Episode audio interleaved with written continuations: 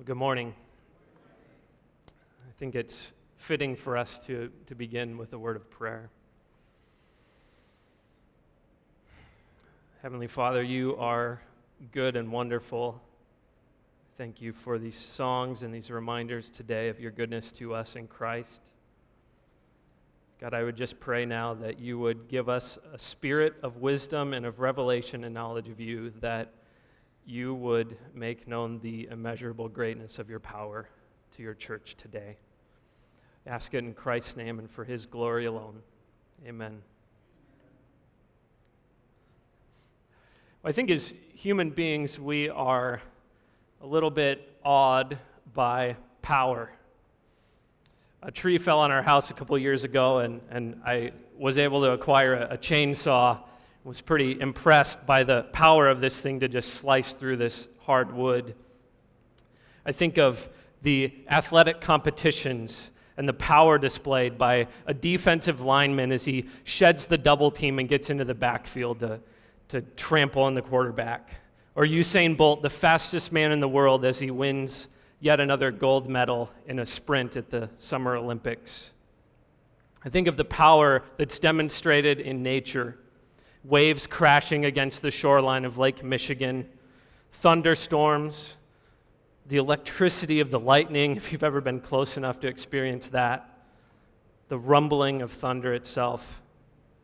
And then there's times when nature kind of even acts in a, a stronger way and it, it, it devastates creation with earthquakes and tornadoes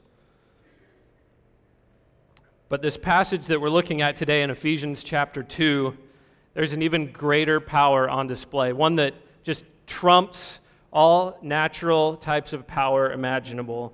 In fact, you could combine them all together and you still wouldn't even begin to touch on how great a power this is. It's a supernatural power, it's a spectacular power, and it's worth considering together again this morning. Of course, I'm talking about the power of God and the way that the Apostle Paul is going to set this out for us today, I believe, is, is ultimately to drive at this. If, if you could take away one belief, if you could leave here with one thought, it would be this that salvation is the display of the immeasurable greatness of God's power exercised for you. It's God's spiritual muscle flexing for us. It's a display of unimaginable strength. Salvation is the immeasurable greatness of God's power exercised for you. So let me read this for us. If you haven't turned there, we're, we're going to be in Ephesians 2, verses 1 to 10. This is God's word to us. Paul writes, And you were dead in the trespasses and sins in which you once walked, following the course of this world following the prince of the power of the air, the spirit that is now at work in the sons of disobedience, among whom we all once lived in the passions of our flesh, carrying out the desires of the body and the mind, and were by nature children of wrath like the rest of mankind. But God, being rich in mercy because of the great love with which He loved us, even when we were dead in our trespasses, made us alive together with Christ. By grace you have been saved. And raised us up with him and seated us with him in the heavenly places in Christ Jesus, so that in the coming ages he might show the immeasurable riches of his grace and kindness toward us in Christ Jesus. For by grace you have been saved through faith. And this is not of your own doing, it is the gift of God not a result of works, so that no one may boast. For we are his workmanship, created in Christ Jesus for good works, which God prepared beforehand that we should walk in them. So, just to give us a little bit of context about where we find ourselves, of course, Mike preached through this book a couple years ago, and you may be wondering, well, why, why are we back in Ephesians today? It seemed good to us to, in the midst of some hard passages of Jesus in the Sermon on the Mount, talking about the exceeding sinfulness of sin, to be reminded this morning of our great salvation. And so Paul starts out his letter by affirming his apostolic authority, and then he goes right into these spiritual blessings. In fact, we have every spiritual blessing in the heavenly places in Christ Jesus. That's how chapter 1 starts, and he outlines them. The Father is at work, the Son is at work in redemption, the Holy Spirit sealing us until our inheritance is possessed by us. And then he starts praying for this church in Ephesus, and the height of his prayer, he's saying, God, give this church, give this people a spirit of wisdom and of revelation and knowledge of you. Enlighten the eyes of their hearts. And then he says, so that they know the hope to which they're called, that they know the glorious inheritance. And then this one here in verse 19 what is the immeasurable greatness of God's power toward us who believe? And he unpacks that by talking about Jesus and his resurrection and his ascension and his lordship over all dominions and authorities, his headship over the church. And then, in further description of the great immeasurable power of God, we come to our chapter 2, verses 1 to 10. That's why I say that God wants us to see that salvation is the immeasurable greatness of his power extended to us. And so Paul is going to be very clear in this passage. There's three parts to his argument. We're just going to follow straight down the page and see them all, hopefully, very clearly this morning. So, part one is the powerlessness of man in our hopeless condition. We see that in the first three verses. We see immediately in verse one, and you were dead it's worse than we could have ever imagined, friends. There's no apparent way forward, there's no recovering from this. Dead, corpses, spiritual corpses, not dying, not sick, 100% dead. In trespasses and sins. And Paul's redundancy in speaking of it this way is, is to outline the comprehensive moral evil in which humanity finds ourselves. In other words, he's talking about cumulatively the intentional boundary crossings, the misstepping of God's laws. He's talking about falling short of God's standards in spite of our best efforts. He's talking about our active wrongdoings and our passive misgivings. He's talking about the sins that we commit and the goods that we omit all inclusive. This deadness he speaks of is a spiritual alienation from God, a severed relationship with our Creator. But there's more. Verse 2 and 3, we see that not only are we dead in sins, but we're enslaved to this evil's triple threat the world, Satan, and the flesh. If you look in verse 2, we see that we were once walking in these trespasses and sins, following the course of this world, following the prince of the power of the air, the spirit that is now at work in the sons of disobedience. This walking Paul speaks of is not a pleasant stroll, and it's not as if we've got this nice spick and span clean outfit and we're kind of tiptoeing through a bunch of sin, trying not to get dirty. No, we're, we're, we're immersed in it. This is our, our lifestyle apart from Christ. Marching in step with a corrupt world, living life according to society's moral failure, arrogance, mockery of God, indifferent to sin, promoting self, trying to preserve self, trying to exalt self. It's, of course, marred by evil. And it seems most likely that Paul connects this purposefully to this prince of the power of the air, found at the end of verse 2 there. Of course, this is, this is Satan. And it's probably best not to think so much of, of his power here, but of his domain.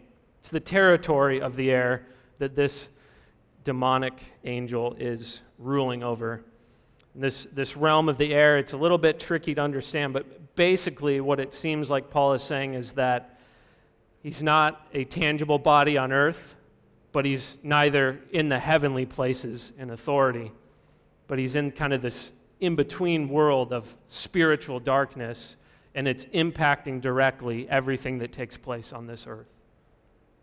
Notice that Paul says, now at work.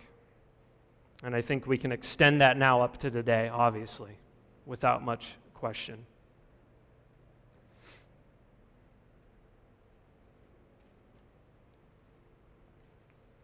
Satan still roams and rules over those who are apart from Christ to this day. But it, just to make sure that we're not the unwilling victims in this situation, Paul continues in verse 3 that we once lived in the passions of our flesh. Notice that he's no longer saying just you, Ephesians, but now we. Paul begins including himself in this depraved situation because it's true not just of the immoral, but of the religious elites as well. Again, Paul needs to be understood here that when he says lived in verse 3, he's not talking about just being simply in a proximity with these sons of disobedience, but again, conducting our lives in a manner corresponding to their current manner of living. We were lusting after the fleshly passions, actively carrying them out in corrupt desires of body and mind, thoughts and actions. Verse 3 here rejects the notion of being an innocent victim in this game of sin. And it puts all of the ultimate responsibility upon us. It portrays dead people in step with a fallen world and enslaved to the devil. I think it's probably, of course, easy for us to see this reality when we think of the, uh, the big sins, right? And the ways that sin just is rampant violence, uh, adultery, drunkenness, drug abuse, theft, murder. But it raises a question for us how can Paul, then, this Hebrew of Hebrews, this one who says under the law is blameless, and really means that in Philippians, how can he include himself in this? As I think about it, I realize that Paul as easily condemns moralism and religion as he does blatant, outright immoral behavior. See, moralism, religion, they don't save either. And they're equally condemning for a man. Think of Jesus addressing the Pharisees in any place in the Gospels and how quickly he points to their lack of righteousness, even though they're the expert law keepers. Think of even the Sermon on the Mount when Jesus says, Unless your righteousness exceeds that of the scribes and Pharisees, you will not enter the kingdom of heaven.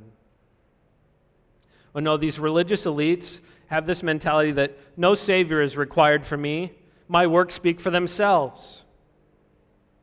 It's self righteousness, self justification, and ultimately pride, which, interestingly enough, is the downfall of this prince of the domain of the air. Tim Keller is really helpful in kind of unpacking this for us in, in a book that he wrote on the parable of the prodigal son. And he, he writes how it, it should probably be more of the parable of the prodigal sons, plural, because both of these young men uh, are equally corrupt and debased before their father. The young son squanders his inheritance and runs off. The elder brother stays close by. Listen to what Tim Keller writes about this older brother. What did the older son want? If we think about it, we realize that he wanted the same thing as his brother. He was just as resentful of the father as was the younger son. He too wanted the father's goods rather than the father himself. The older brother stayed close and never disobeyed. That was his way to get control. His unspoken demand is I have never disobeyed you. Now you have to do things in my life the way I want them to be done. I hope you hear in that the, the, the sense of entitlement, the attempt to manipulate a sovereign God, and the desire to control the outcome by doing good things. Paul seems to say here that this is the depraved and reprehensible motivation behind all religious effort. It's not as obvious, perhaps, as the eat and drink and be merry, but it's equally condemnable before God. Unfortunately, the situation gets worse. Before we move on to the good news, we, we see the last statement of verse 3 that we not only were dead and enslaved, but by nature were children of wrath, like the rest of mankind. This is a, a huge concept to try and unpack in a, a really brief moment, but basically, we need to consider a couple of things here. What Paul is saying is as naturally as eagles soar and as lions roar. Part of our spiritual DNA as Adam's descendants is incurring wrath by our nature. Romans 5 sort of unpacks this in verses 12 to 21. The basic idea is that sin comes in through Adam, through one man, death through that sin, and then death spreads to everyone because everyone has sinned. One trespass, one trespass leads to death for all people. I don't know about you, but I tend to take offense at this statement that by my nature, from, from my first breath to my last, I, I, I deserve wrath. This is terribly offensive. Yet, it's biblical. It's right here. By our nature, we are deserving of God's righteous anger and judgment for sin. We are active rebels, substandard performers. We deserve wrath. So let me encourage you this morning don't get caught up trying to see who the better dead guy is. This isn't an opportunity to say, well, better than that guy over there. This isn't a, you know, uh, that's what religion does, right? That's what morality does. But Paul's leveling it like everyone. Universal human condition. It's right in front of us here. This is intended to sober us, and it's intended to humble us. That, brother, sister, your spiritual condition apart from Christ it's hard to admit and even more impossible to reconcile. But we are hopeless, dead men and women awaiting judgment, enslaved by the triad of evil, heaping up wrath for ourselves. But God. But God. Amazingly, Paul does not leave us there. And even more amazingly, neither does God. Most importantly, neither does God. The beginning of verse 4 begins the second section of this chapter, of these verses, and probably begins with my two favorite words of the Bible but God. It seems here that Paul knows right at the outset of verse 4 that he needs to ward off any objections to what he's about to say before getting to what God does. So he gives two reasons for why God does what he does. See that in verse 4. But God, being rich in mercy, because of the great love with which he loved us. If we continue there just to the beginning of verse 5, even when we were dead in trespasses. This mercy is a concept he's talking about this, this kindness expressed towards someone in need. It's, it's kind of simplifying a little bit considering what we just read, but that's the mercy that Paul's writing about. And the thing that is so sweet to me about it is how unexpected this mercy is. Great love for enemies, rebels, and failures, a mercy expressed to those in need Paul says, hold on. Wrath is not the whole image of my God. Let me tell you about his compassion and his love. He's rich in mercy. He does not wish that any should perish. He's loving, he's enough loving of his enemies to take action for them. Friends, isn't this why we worship him and adore him gather here to sing his praises? Because he's a merciful God, a loving God. So then Paul, after giving these reasons, goes on to talk about the activity of God. And he forgave us the end, right? No. What does he say in verse 5 and 6? Made us alive together with Christ. By grace you have been saved, and raised us up with him, and seated us with him in the heavenly places in Christ Jesus.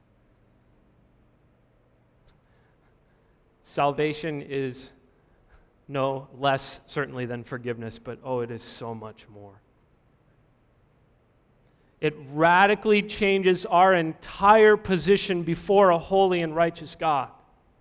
From children of wrath to made alive, new spiritual birth in Christ, raised with Him and exalted into the heavenly places, positioned with Him.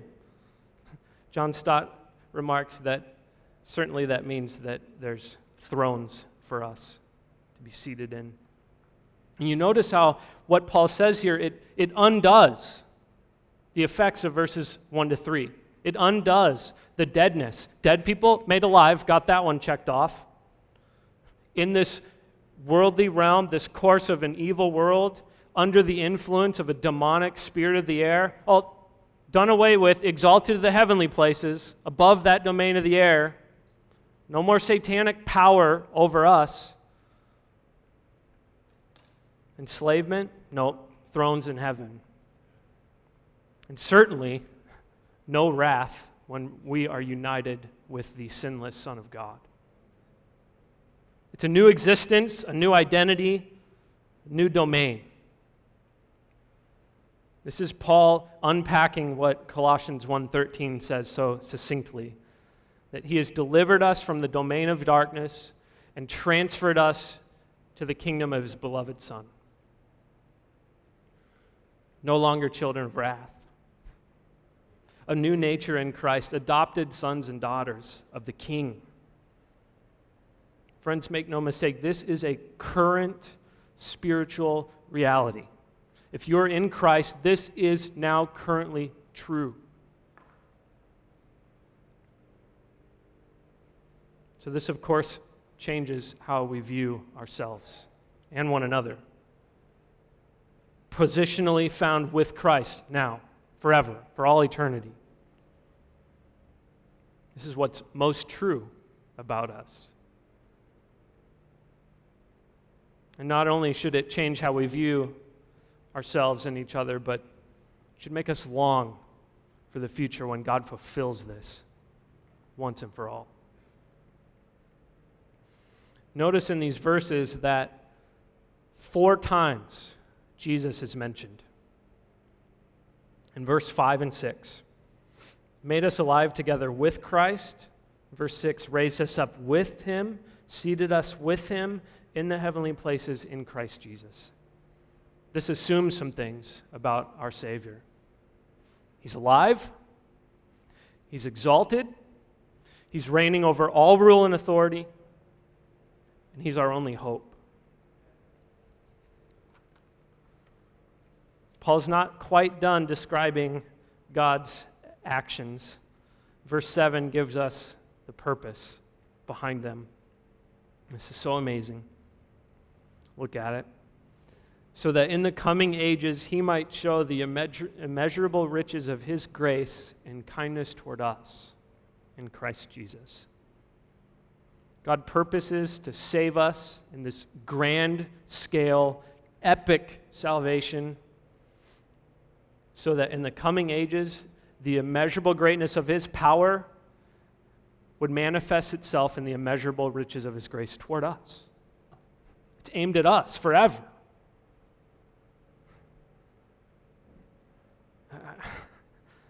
What do we do with this? I mean, we don't just get to witness the grace of God, we're the recipients, the goal of His grace for eternity.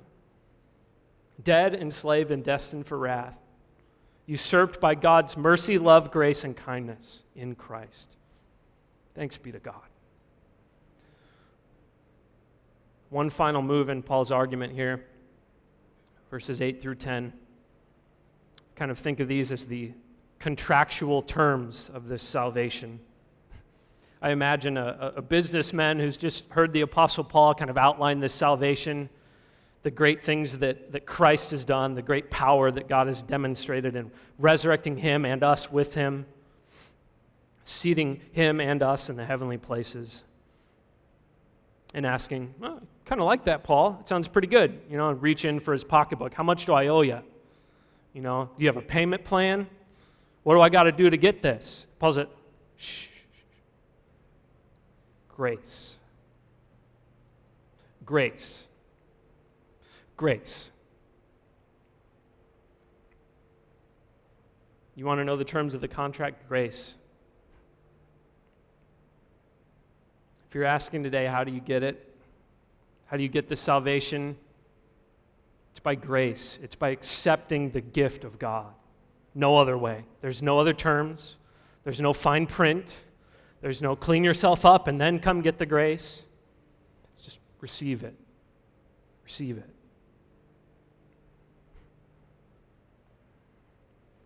Ephesians 2 8 and 9 are a couple of my, my first ever you know, memory verses as I was growing as a Christian, and I think that's great. They're so good, right? But it hasn't been until recently that I've started seeing how they function in Paul's argument in this passage. These verses 8 through 10 are really supporting what's come before it in verses 4 to 7. They're strengthening Paul's argument as he talks about salvation. And I think they do it in this way that they're, they're trying to ward off the questions that seem to be looking to make salvation too good to be true. I mean, how can, how can salvation really truly exist? How can this be the way it is for children of wrath? Paul says, grace. By grace, you've been saved through faith. This is not a result of works. It's not your own doing, it's the gift of God, not a result of works, so that no one may boast. For his workmanship. I love what Charles Spurgeon says. He writes simply that where grace exists, it reigns, it rules, it owns, has no rivals, it reigns. That's why Paul goes there.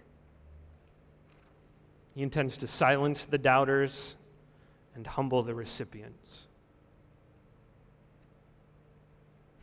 You notice back in verse 5 that he already interjected this grace into his tale of salvation.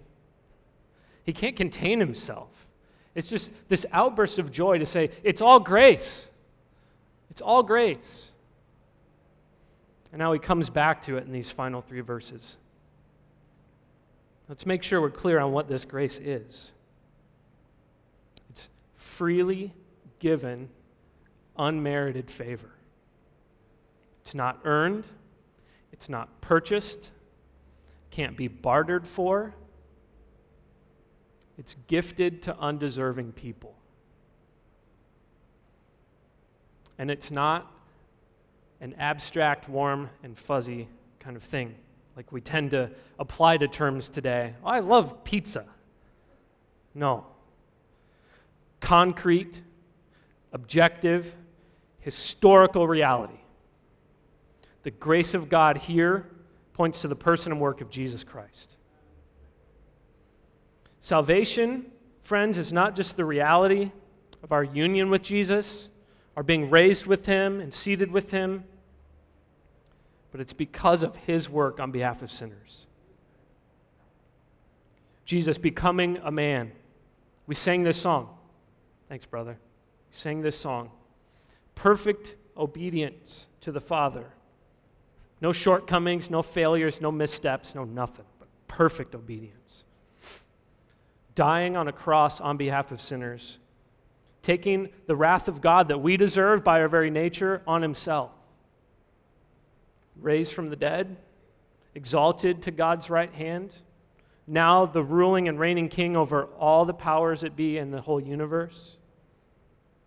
That's the grace Paul's getting at here. That's his way of saying, Jesus, you're saved. By grace, you've been saved. Paul keeps his source before us, right? Verse 8, not you, God. Those words butt up each other against each other in, in, in the original. Not you, of God the gift. It's kind of how it reads. It's his gift. And it's not a result of works. It's not general morally upright behavior that earns this salvation or accomplishes it in any way. That's why there's no boasting, right? When we're rightly contrasting verses 1 through 3 with verses 4 through 7, boasting is done away with. There's no room for it. God initiates, and God works from beginning to end to accomplish salvation for us in Christ. So God wants the credit he deserves. Dead people aren't working for salvation, they're working for wrath. So boasting in anything other than in Jesus shows a radical misunderstanding of what this gospel is about. Maybe you're asking yourself, well, what about faith? I see that. Verse 8, you've been saved by grace through faith. Here's how that faith comes into play it's taking the objective, historical reality of God's grace in Christ and receiving it personally for yourself. It's taking what is objectively true and saying, I believe that and I hope in that and I trust in that forever and ever. That's how faith works alongside the grace of God. Faith saves insofar as it clings to Jesus and trusts in God's grace. And finally, we see verse 10. This is so good. Paul writes, yet another strengthening point to prove what he has just said in verses 8 and 9. We are his workmanship, created in Christ Jesus for good works, which God prepared beforehand that we should walk in them. It's Paul's last and final effort here in this passage to communicate God did it. We are his work. This word is beautiful. It talks of the NIV, if you have that in front of you, it, it talks about handiwork. I Think of craftsmanship, but more importantly, it's creation. God is taking something that has no form no substance, no goodness, and making something new. We see that, right? Created in Christ Jesus. Created. Not sort of just not just resurrected, not just made new, created. This is the Second Corinthians 5:17 notion that uh, whoever is in Christ is a new creation. This is like a spiritualized Genesis 1. In the beginning of salvation, God created alive, spiritual men and women who were once dead in their trespasses and sins.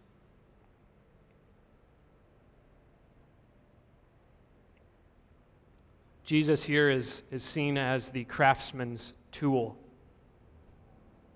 It's his salvific work that creates the new and living people of God. So, Christian, if you're here today and you're looking for purpose, here it is. This verse tells us created in Christ for good works. For good works. It's why we are made alive with Christ. It's why we were raised from the dead, given new life, saved for good works. Not works that save us, but works that carry out God's new purpose for living people in Christ. If you want to study kind of what these look like, I invite you to, to read over chapters 4, 5, and 6. If you remember, Mike made a, a great point as he was going through this book on the number of times that you see walk, walk, walk. because that's how this passage in chapter 10 ends, that we should walk in them. Verse or chapter 4, the beginning, it, it doesn't give us specific good works, but it tells us how they should be characterized, what kind of heart should be applied to these humility and gentleness, patience, bearing with one another in love, and eager to maintain the unity of the Spirit in the bond of peace. There's good works for each and every one of us in this room who is a Christian. God's prepared us for them. I love this last word, walk, because it adequately bookends this section. It illustrates how far, as the people of God, we have come. Following a hopeless course of the world, enslaved by Satan, living for fleshly desires, rejecting God, and awaiting judgment. Walking in all of that. Made alive in Christ, rescued by objective, historical grace, unexpected kindness shown to us, transferred into the kingdom of Jesus Christ, and created anew for good works. So now, we walk not in sin, but in good works. Not to earn our salvation, but in gratitude for God's free and gracious gift. Brothers and sisters, this is your salvation. This surely is the immeasurable greatness of God's power extended to us. Let's pray.